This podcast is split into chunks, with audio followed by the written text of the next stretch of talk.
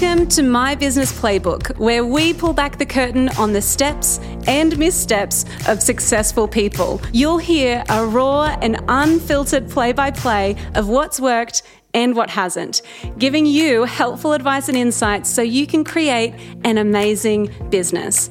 I'm your host, Laura Higgins, and this is My Business Playbook. Welcome back to My Business Playbook. It's so good to be with you today. Thank you for joining me. Now, if you've ever had one of those moments where you realized, I don't know why I'm doing this in my business? I have a team, I've got people who I outsource to, I delegate to, but for some reason I end up doing this thing. I had one of those moments recently.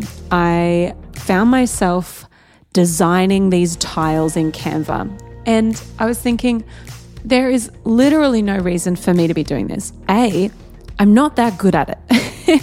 B, it makes me want to throw my computer out the window. I honestly, I don't really swear very much. I'm not, I'm not much of a swearer. But when I'm designing things, it, it, it honestly brings it out. I get so frustrated at my computer.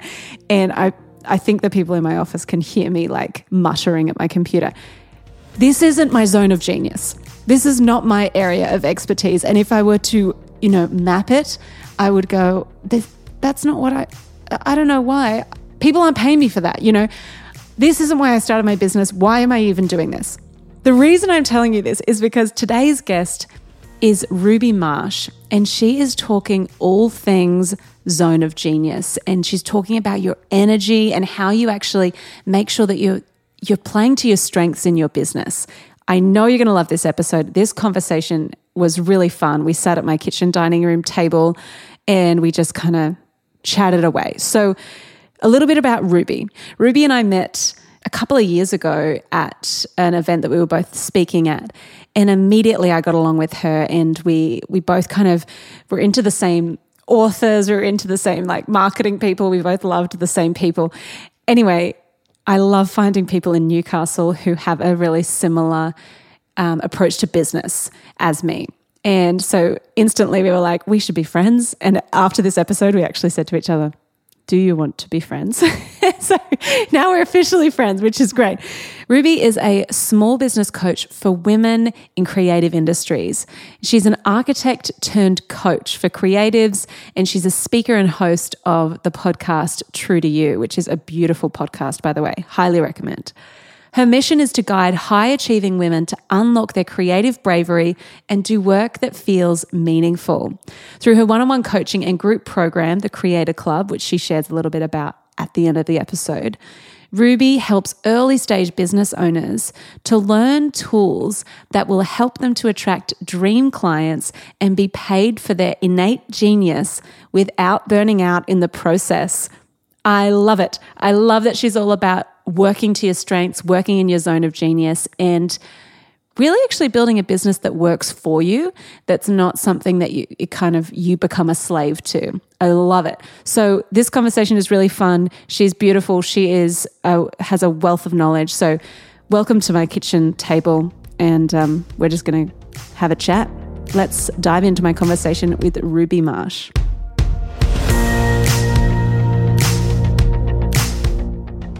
Thank you so much, Ruby, for joining me here in my kitchen. it's good to have you. It's good to be here. yes, it's good. It's fun when it's a local person because we can actually be face to face, which is much nicer. And I can I can see when you're pulling funny faces at me. yeah, I'm like giving you the finger over here, just being like, Ruby, that that answer sucked. Not no. Every answer you give will be glorious. I know. Now we've already been chatting before we hit record, and then we realized, okay, we actually better start this thing because I feel like you and I can talk. So tell us about what you do, how you started your business, and and all of the things. Yes, uh, this is this is a long question. do you want the short answer or the long answer? Yes.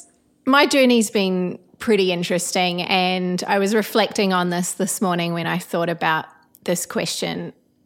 I honestly, 10 years ago, didn't think I would be sitting here with you doing things like this. I've always loved speaking and uh, channeling my inner child right now being here with you and having these sorts of conversations so it's it's really fun but it's always so cool to look back and i think look at your journey and say wow i've really done some things that i didn't plan for and they've turned out even more incredible than I could imagine. So, to give you some context, listeners, what I'm talking about, I am actually a registered architect. That was my first profession when I left high school. I actually came to Newcastle, where we are recording this. And, and wait, you need to tell people where you're from because you kind of have a blended accent. Yes, I have. I have a blended accent. I originally grew up in New Zealand in Christchurch, New Zealand, and then I came over here when I was 19. So, if you're good at math, I've actually been here half my life now. So, haven't lost the accent and sometimes I'm reminded of that Australians. Sometimes you do sound Australian though, but yeah. then you've also got your husband's American, right? He he grew up a little bit in California. Yes, yes, his parents are American, but he grew up in New Zealand, and we met in Australia. So, but you have this slight American thing twang. Probably, probably, probably. So. Came over here for university, studied architecture, slogged my way through that degree. If we have any creatives listening, or lawyers, or doctors, engineers, maybe you'll know that doing a degree that's more than uh, four years is brutal. is brutal. and I guess when I dived into it, I didn't really know what I was in for and got through, passed really well, ended up in Sydney in a very prestigious firm where we worked with the top 2%, 1% of wealthy, notable Australians, and some of our clients were even based overseas, yet they had a property in Vaucluse that they needed renovating. so they came to us and that was that was incredible because I guess if you could have these crazy budgets and these types of clients on your resume, it looks it looks really good from the outside. Certainly what the work that I was doing and the the life that I had, people thought, "Why would you leave this? You're on the track to some really cool success." And uh, certainly, yeah, that was that was right. But I was also not really happy and suffered a type of anxiety that people wouldn't even really know that you have because when you're a high achieving woman, you can keep it all together and kind of grit your teeth and get through it. But it started to really impact me, and I was dreaming about my work. And I also had a lot of problems with my immune system. And so, on top of that, I was starting to think seriously do I want to be in this long term? what does it look like to be five, ten years down the track in this career? Am I am I really, really loving it enough to call this my life's work? And so I made a big call, and around my 30th birthday, I walked out of my architecture office for the last time. And I didn't go back to full time architecture. I thought, okay, there's a little bit of misalignment with my values, and I could stay in design, but maybe I want to work for a really cool company that's more aligned with my values and I'll stay doing design work. And so I made a list of 10 companies. There was people like Aesop on there, there was Lululemon, and I ended up actually landing a job for Lululemon, but it wasn't even designing stores at that stage, which I thought that I would be doing. That was that was the path that I continued to map out and you know, I'd I'd lived this kind of linear lifestyle where I was like, cool, go to university, get the great job, tick all the boxes, and then I thought, okay, I can do that again for this next stage of my career. Little did I know once I got inside the four walls of Lululemon that I would actually a find my people and b it would open the door to a completely new opportunity, new career path where I dived into actually managing and leading teams for Lululemon. And within that environment, you are exposed to a lot of incredible leadership training, which we were just talking about. And I could talk Laura's ear off about leadership and how we ran the, the stores like small businesses. And it was very much grassroots marketing, which is super gritty but exciting. And it really threw me into what I call a small business MBA why go and get an MBA where you can join a company that will give you everything you need to know from the finance side to operations to the marketing to leading people, which is where I actually found my sweet spot. And so through that, eventually I started my business coaching and I started out coaching women in career transitions and that was what I knew because that I was very close to that event in my life. I'd been through it not that long ago. And then slowly but surely, all of these creatives started coming to me architects, interior designers. I worked with a fantastic upholsterer last year. And I started to realize actually, I think my work is returning to working with creatives, I understand what it's like to be them. I know what's going through their brain. I've dealt with perfectionism, self doubt, all of these things, and I, I want to help them in their small businesses. So now I do coaching, mindset work, and also help with their marketing and content, things like that. So that's that's where I am today. I also have a podcast, which is really fun. Yes. You've been on my podcast. Yes. and it's so cool. So you you've kind of I feel like you've done business, you built your business in a similar way to me. I mean, without all the big career changes, but like grassroots, just learning on the go, right? Have you done any study or anything around running business, or has it been all just learnt on the go?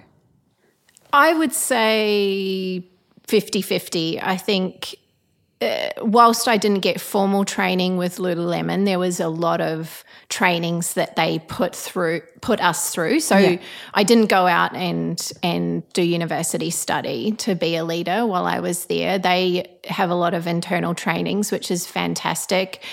Uh, I've done some of Brene Brown's work, and really, a lot of it has been through my partner, my partner, my husband, my husband and I have owned uh, three businesses now, and yeah. we are about to embark on our first collaboration together in the coaching industries this year, which is very exciting. And so, all of those collective skills, plus growing up around small business, yeah, it's just amazing what you learn by osmosis that you take for granted and you think at the time, oh, God, mom and dad have this small business and it's, you know, blah, blah, blah.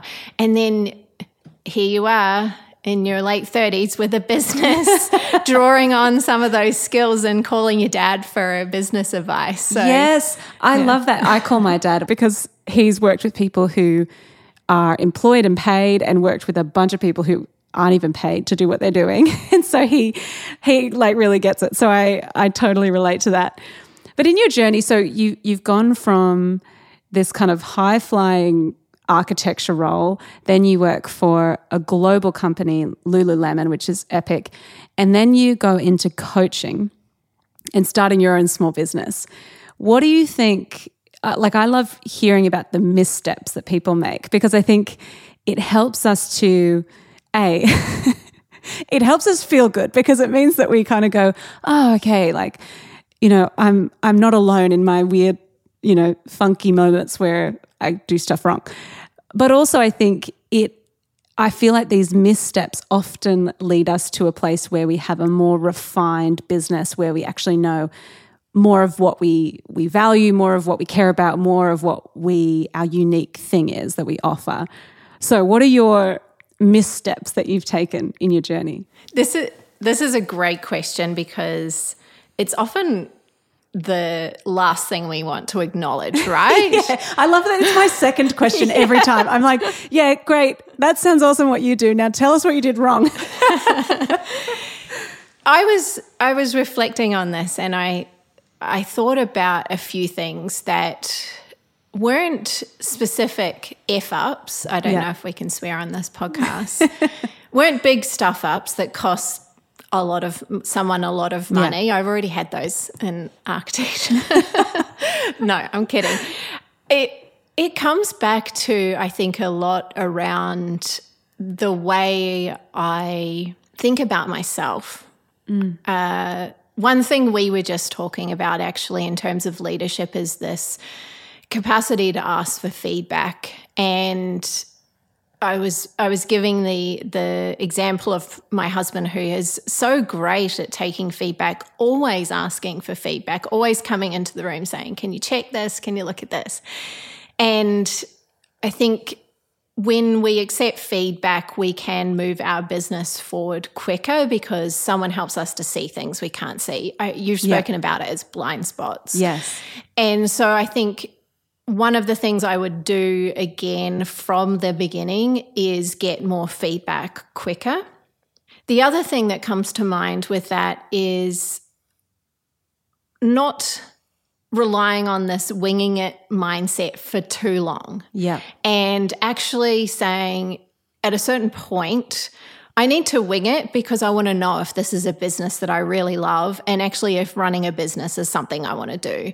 And then at a certain point, you'll you'll always probably have a bit of that to what you're doing. Yeah. You'll always have because that's an entrepreneurial mindset, right? Absolutely. Yeah. But at a certain point you have to grow up as well and you have to say, okay, what are these things that I really need to have structures for? Mm-hmm. Uh, one thing that came to mind with this is I have obviously changed my niche in the last, pretty much the last couple of years. I've more worked into, uh, moved into, sorry, to working with small businesses pretty much exclusively. I still still occasionally help a little bit with career stuff, but it's usually when they're transitioning into a creating business. a small business. Yeah. So I think if I had my time again, I would 100% do that niche work. And I know that this is something that bounces around in the marketing circles of people loving the niche stuff and saying you must do it, and then other people saying you don't need to do that.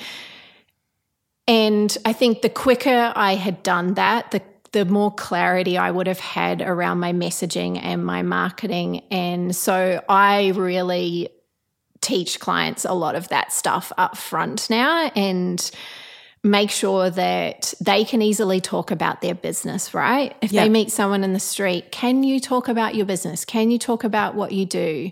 If they say, Oh, my brother in law is about to renovate their house, do you know the right questions to ask if you're a designer? And so I think doing that work up front it's probably something that I would encourage people to do if they're early on in business or if they're feeling like they're not attracting the people that they want to be working with. Yeah. Because making some of those decisions, which you have to make a lot of decisions in business, right? But what I like to call them is million dollar decisions. If I was earning a million dollars a year, would I be sitting on this and would I be frustrated by this? Probably not. Yeah. I would make a decision and I would go with it and I go as fast in that direction as I could. So yeah. I think it's shifting that mindset into those what are those things that are really going to uh, drive the business forward and, and turn it from a you know kind of pleasing everybody pleasing everybody yep. and winging my way through this to this is a legit business and yeah. Totally. And do you think there's a there's a tipping point where initially you kind of take whatever work comes to you, right? Like it's kind of you're starting out, you just want to get people through the door. Do you think there's a tipping point where people kind of realize I need to niche down and and just focus on this specific area in my business? Have you seen that as a trend or is it kind of unique to each business? Yes, and and and it's unique. Yeah. Because it depends on what stage they are at. I think sometimes, even if you are doing something that you really love, doing something you love and also having the clients that you really want to work with is the ultimate right yeah, yeah. and so sometimes we start out doing what we love but it's it is that thing of getting experience and getting hours under your belt uh, one thing for me was that I have spent probably 200 plus hours coaching people one on one before deciding to move into working in groups. And Yes. so I really wanted to master coaching before I went out and was doing it in front of big groups of people. Yeah. And that's that's just the way that I've chosen to do it in order to get those 10,000 hours in that skill. Yeah. And so I think with with the niche, it is one of those things that as soon as you get a feeling of these are the people I really want to work with, and these are the people that I don't want to work with, that decision flows into so many things that you end up doing in your business that it makes everything really easy Yeah. from there. But you have to be in a position to want to make those decisions. And And that means saying no to does. work, doesn't it? It means saying no to money sometimes, which is hard when you are a small business owner. I remember when I moved from social media management into consulting, I had this, I was one foot still on the ground and I was working with a, um, a business coach at the time. And he was like, Laura, you just need to cut, you just can't offer it anymore. You just need to cut it. And I still was like, yeah, but there's this one client that I'm going to keep because blah, blah, blah. And it was this fear thing of, well, what happens if I take that on? Or what happens if I shift my business and, and kind of change my niche? Because it was kind of working, you know? And it's hard. I guess there's this moment of realizing just because it's working in inverted commas doesn't mean it's where you need to stay. I believe that if you can market your business, you can grow your business. So if you're a small business owner wondering why the heck your business isn't growing, or you're wanting to take it to the next level, then my marketing playbook is for you. In this course that's designed especially for small business owners, we cover everything from social media, email list building, messaging, website, design, copywriting, Facebook ads, and more. The waitlist for my marketing playbook is now open, and you can sign up to get first access at mymarketingplaybook.com forward slash course. I hope to see your name in there because I know this is going to help you grow your business. Now, I love your approach to coaching and small business because it's really accessible and it makes people feel like more confident in what they're doing. And I love that you you love helping people to work with what they've got. And you often talk about performing an energy audit. What is that? Can you explain that to me and, and why is it why is it important for small business? Yes, this is a non negotiable for, for my coaching because I know that the women that I work with, I, I, I'm pretty pretty clear on the fact that they are potentially juggling a lot of roles. That they're not they're not the entrepreneur in their garage in Silicon Valley that's tinkering away that can work on their business 24/7 drinking diet coke and eating ramen noodles. They have a whole lot of other things going on in their Yeah. life. And a lot of the time in the personal development world, especially, and then that's flowed into entrepreneurship, is that we have this really f- big focus on time. And I know time is, is something we can't get back, it's really precious. We want to have time with our loved ones. All of those things, yes. But then it's moved into this hacking time and productivity and and whilst that is great, there's another level to that, and that is having the energy to actually perform the task in the first place. And I think your level of productivity is directly related to the level of energy that you give that task. Yeah. You can't be productive unless you have the energy in the first place, or you might feel yourself. Uh, you know, you have 10 coffees, maybe that makes you really fast and productive. Long term for your cortisol levels, probably not. No, that makes me so anxious. probably not going to be ideal. So, in terms of making changes in your business, you come to a business coach because you're ready to level up. You're ready to mm. make some changes. You're ready to let go of some things that aren't working for you anymore. Maybe you've got some goals that you want to hit this year. So let's start with the practical and the fact that you are living in a human body. You're not indispensable. You have this finite resource called mm. energy. And so when we look at that, we can look at it in terms of the energy that you're putting out, i.e., all the roles that you fill in your life wife, mother, friend, business owner.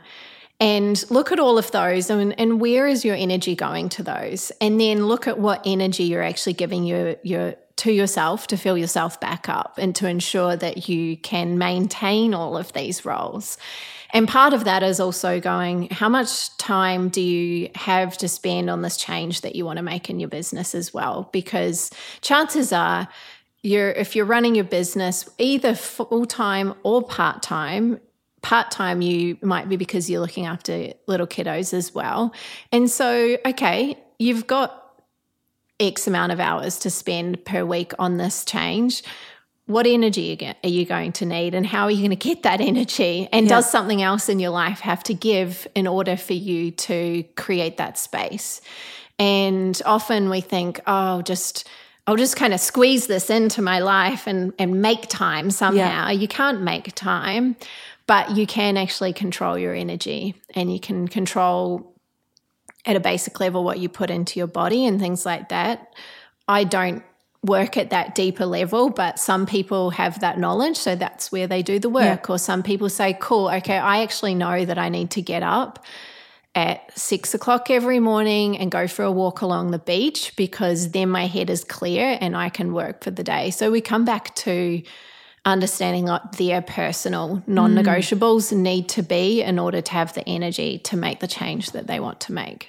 I love that. And I think also there's this thing of, I think if we took stock of what we do in a week or in a day, there'd probably be a bunch of things in there that potentially we don't have to do, someone else could do. We could automate that process, we could delegate it. And so I think it's such a cool exercise to be thinking about it in terms of it's not about time, it's about the energy it takes. And if something energizes you, then you're kind of in the plus again, right? But if something is draining, then is there a way for someone else to to do that or for you to minimize the amount of work that you have to do in that realm or even knowing okay, it's my headspace in a good zone for me to be doing that task or that that particular meeting should i reschedule mm. i think mm. those things have really helped me to kind of schedule because i can go okay well i know i'm more uh, i'm more inclined to be creative or write today than be doing like kind of tasks so it, it can kind of if you have the flexibility to do that obviously we don't all have that but if we do have the flexibility it's kind of nice to play into that as well yeah yeah, absolutely. And sometimes I think something that you touched on then is outsourcing. I I get women that come to me that spend more time worrying about the washing that's lying around or having the house perfect than making these changes in their their business. Mm. And so sometimes it's about looking at your personal life and going, what can you actually outsource outsource your your food or the cleaning or whatever it is that's actually going to give you a few hours back per week or yeah. take some decisions away from you because making decisions take mental load as well is what we were talking about before and so yeah. don't just look at your your business and everything that you do in your business but look at how your personal life is contributing to how you show up in your business as well so good and that's such a good point because i think particularly at, in small business, I don't think we can compartmentalize our business and our personal life as much as it's nice. And, I, you know, people talk about having this work life balance. I, I kind of feel like it's a bit of a fallacy in small business because how do we achieve that? If our small business is really values driven and it's kind of a piece of who we are in a sense, you can't kind of switch that off. Obviously, you need space from working, but I think if you have a business that represents you, that represents your values, then that work life balance thing isn't as needed. Does that make sense? So it's kind of like the the two, the, your personal life and your business, they're quite connected. Mm. And I love the idea of going, okay, well, what can I do in my personal life to support what I'm doing in in my work? Mm, and I mm. think that that makes that makes so much sense. So for you, I love that a lot of the people you work with, and and definitely the way that you run your business is very values driven. And I love that you've also created this business that's authentic and it's really true to who you are and to your skill set. What would you say to someone who is struggling to find their voice and stay in their own lane in business? Ooh, this taps into a subject that's really close to my heart.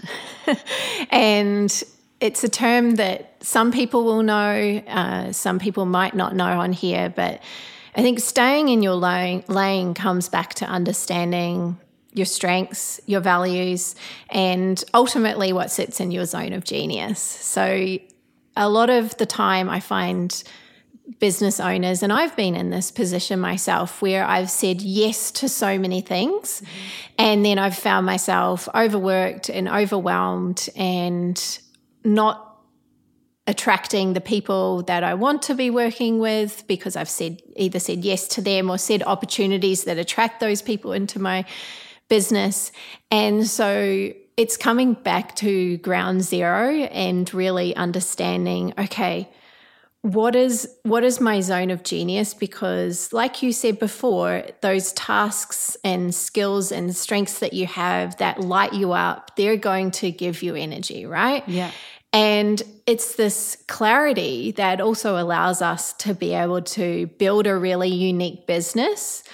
And once we're clear on those things, we don't worry about comparison. We don't look at what everyone else is doing. We can map out our own journey and our own direction, and we can decide decide how fast or slow we want to go at building this business.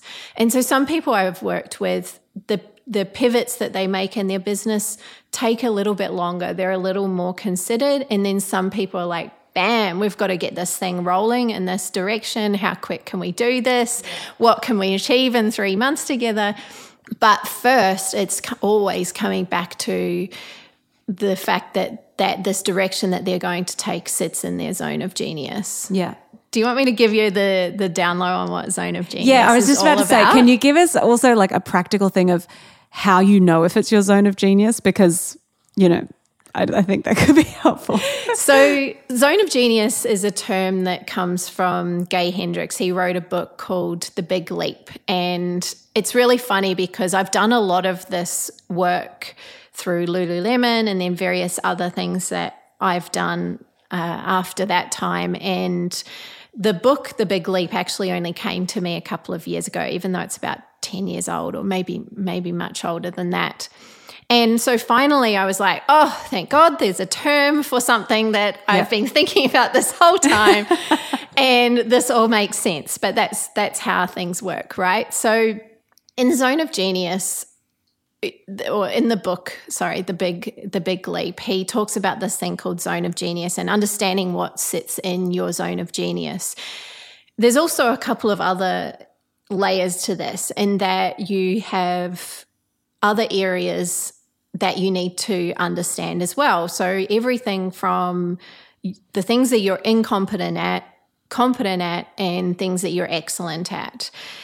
The thing that gets really tricky for people when they're trying to understand what sits in their zone of genius is that often skills that sit in their zone of genius can also be in their zone of excellence. But there's there's some really subtle things to look for to know whether something actually sits in your zone of genius. And I would say that when you initially do this exercise, you might find, and you might always find this for the rest of your life, but there may only be a handful of things.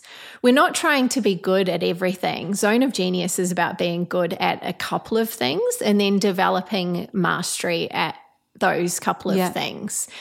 And so, what you'll start to notice is that the difference between excellence and zone of genius is that those things that sit in the genius are things you want to take to mastery level. Yeah. Excellence, you're happy to be really good at and you're happy to be achieving well in that. But maybe you can't see yourself doing that thing for the next five, ten years, or moving the goalposts such that you go from speaking in front of 10 people in a workshop to deciding I want to be like Tony Robbins on stage and I want Yeah. to speak in front of thousands of people. And so I know that this sits in my zone of genius because I'm willing to go to the ends of the earth to get really good at this thing. And it may mean that you get support and you get help.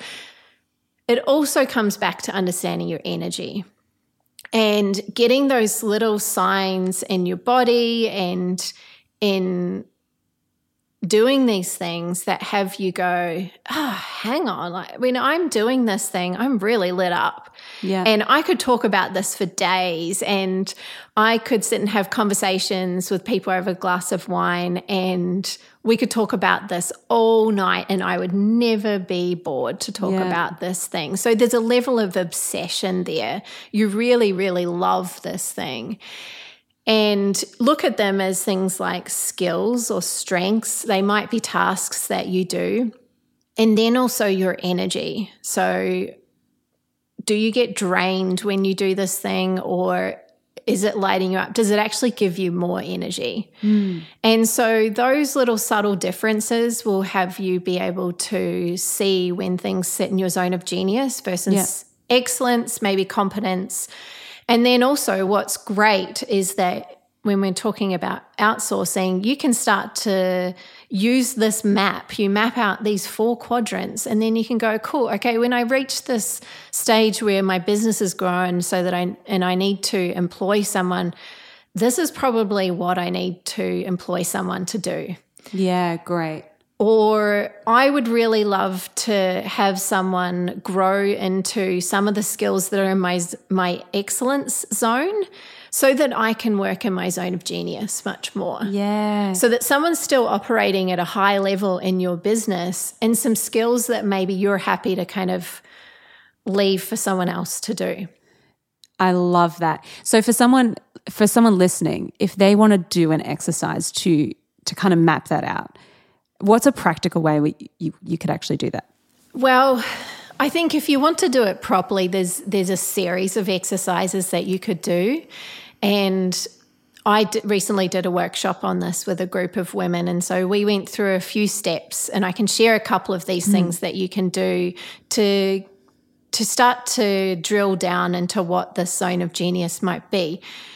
One caveat I want to put on this, though, is that, in my opinion, and also Gay Hendricks's opinion, is that this is something that you master over your lifetime. Yeah. It's not something that you can get a score on and then It's go. not like your Enneagram or No. your Strengths Finder thing where you're like, great, there, there it is, perfect. I'm going to sit there. It Yeah. might um, pivot and change slightly over time. Yeah. But what I would say is a couple of simple things you could do is an exercise that's called peak moments. So look back on your career to date because I think the great thing about Zone of Genius is that we can also put aside some of those things like titles, job descriptions, awards, all of those things, and really just look at us as a person and mm-hmm. what we are incredible at without having all those things in play. So you can look at peak moments in your career, maybe three peak moments and and look at those and say, okay, when when was I enjoying myself the most? When did I feel most fulfilled? Maybe abundant in this situation, what was happening, and, and describe these peak moments to yourself. Write them down in a journal. And then look for connections between those peak moments, because probably what you'll find is that even if that one of those peak moments was while you were working at McDonald's, and then another peak moment was in your past career, and then another peak moments in your current business, that there'll be similarities between what you were doing and those different things. yeah. And so start to look for those similarities. And then, yeah, what you could do is map that out in terms of these four quadrants Yeah. what I think might be in my zone of genius coming from that peak moments exercise, uh, zone of excellence, competence, and incompetence. And really simple. Obviously, we can work to coach you through and get more depth in that exercise. But starting off, just see what you notice, see what comes up, and then I would revisit this exercise every every few months or keep a journal and and I mean that's a really simple way is just notice your energy across the week when you're doing different things and journal it. I love that. At the end of each day, I love doing this. This gave me energy. Sending that email to that person was a highlight. Yeah. Yeah. I love that. So it's it's kind of this self-awareness thing too, right? Of actually going, am I just good at that?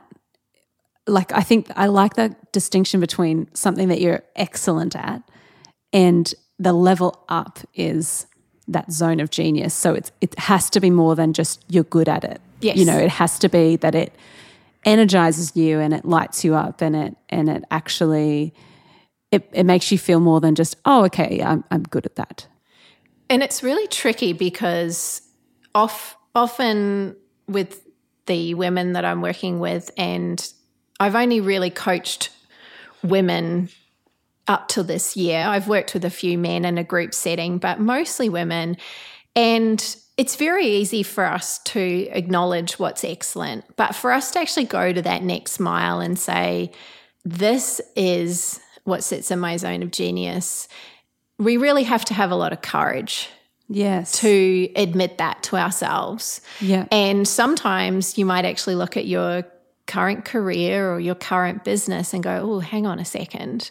Some things might need to change here. So it's being able to, like I said, do these exercises, taking away what you currently do, the title that you have, how much you earn, all of these metrics that we put on success and say, actually, what am I really, really good at? And Yes. then and then looking for ways to filter that into your business. Yeah. And do you think people need a third party sometimes to go, hey, I can confirm you're good at that? Like, do you think sometimes we need that? Because I find for me, it's like, yeah, yeah, I can kind of, I can do these particular things well.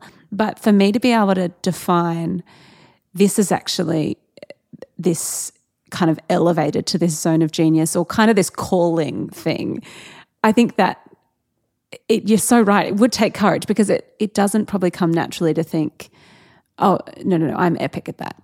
You know, that's a Laura thing that I'm really good at.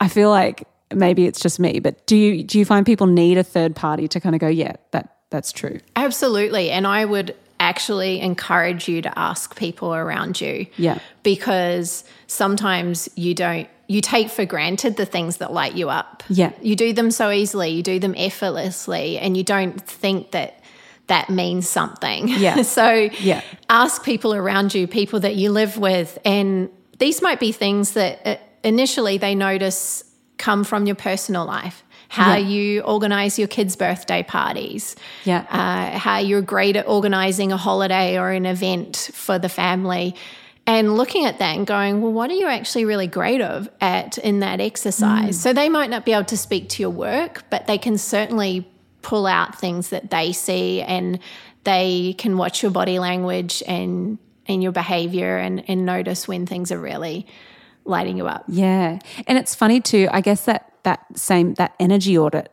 makes so much sense in relation to this because if you if I have a long day and I'm in meetings all day and I feel a little bit drained by that, but then if I go somewhere where there's a bunch of people and we're all hanging out, I come home and I'm like, woo! Like last night I did that. I finished, I had such a huge day, but I went to this thing where all like a bunch of friends were. I came home and I was like, it's 10 o'clock and I'm just cleaning the house because I, I have energy. And so I think it's knowing what is an energy output and what's an energy input. That makes so much sense for that exercise as well. Ah, so good. Um, it's all it's all making sense for me. Okay, final couple of questions. A lot of our community are small business owners. They're entrepreneurs. They're juggling everything. What's your biggest piece of advice that you wish you knew when you started? Keep it simple. Yeah. And this is something I've pretty much stuck to, but I would say that especially if you're a service-based business, I would and and if you're if you're new in your business especially, this is this is really key is you don't need to do everything. You don't need to deliver every kind of service. I would think about one or two things that you can create that you do really, really well and master those before you add more services on top of it because you really want to become known. And this is where niching down also plays into this, yeah. right?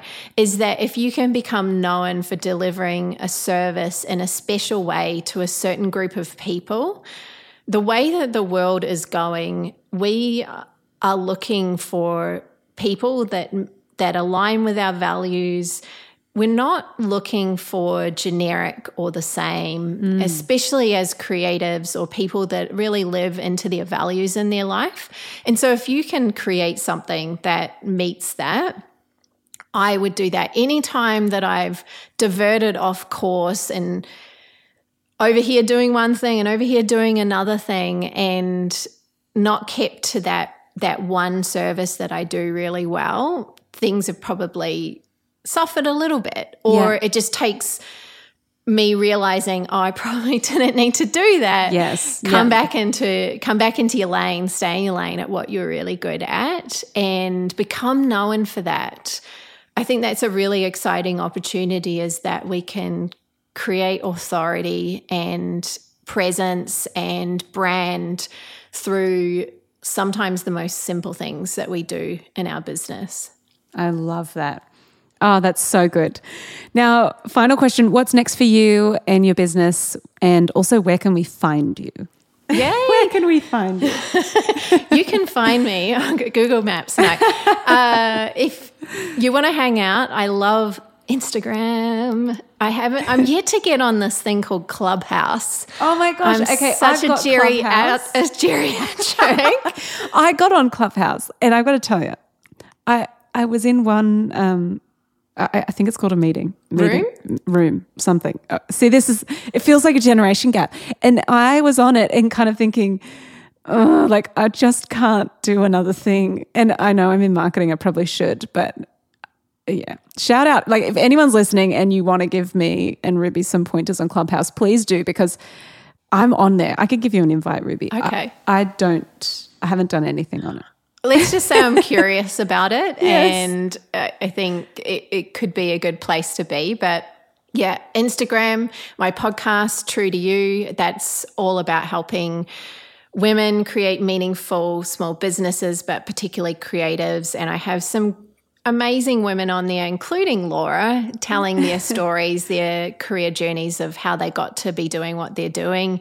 And really, really relatable stories. That's a big key thing for yeah. me because I think that it can be intimidating going into small business. Yeah. And if you can find someone that's forged the path, yeah. then it's exciting. It's like, oh, I can actually see where this might end up. So that that's really my goal with that podcast is to do that. So I still have a handful of one-on-one clients and Currently, we are running something that is by application called the Creator Club. It's a small business community for service based businesses. A lot of the businesses are wellness, health professionals, and obviously, uh, because of my background, designers, graphic designers, architects, all of these exciting professions. And really, we wanted to create a group where people could come and get coached on their roadblocks, move their businesses forward much, much quicker. And sometimes that takes putting your hand up and saying, I'm willing to ask this hard question and move through it. And with the support of a like minded community. So we really are focused on belonging and having people feel like they are seen and heard. And as part of that, we introduce the members of the Creator Club to an eight point framework. And this framework covers everything from having an executive mindset, so stepping into yourself as the CEO of your business, yeah, through to marketing and then some leadership skills as well. Because even if you are a team of one, you are still a leader. And it's really important that you grasp some of these skills so that you can grow your business, right? Uh, so yes, that's something that you can can be part of. And if you want to send me a DM, you'll um, I can send you a link to to join the Creator Club. Amazing. And we'll make sure all the links are in the show Yes. notes. So check those out. Ruby, thank you so much. You are full of so much wisdom. And I know, like, even listening to this now, I'm like, oh gosh, there's so many things I need to do. That zone of genius practical thing, practical kind of quadrant map situation. I definitely want to do that. Yeah. I'm sure there's a more technical name for that. But honestly, it's so helpful and really encouraging and inspiring. So thank you so much for joining me and joining us today. You're so welcome, Laura. Thank you for having me.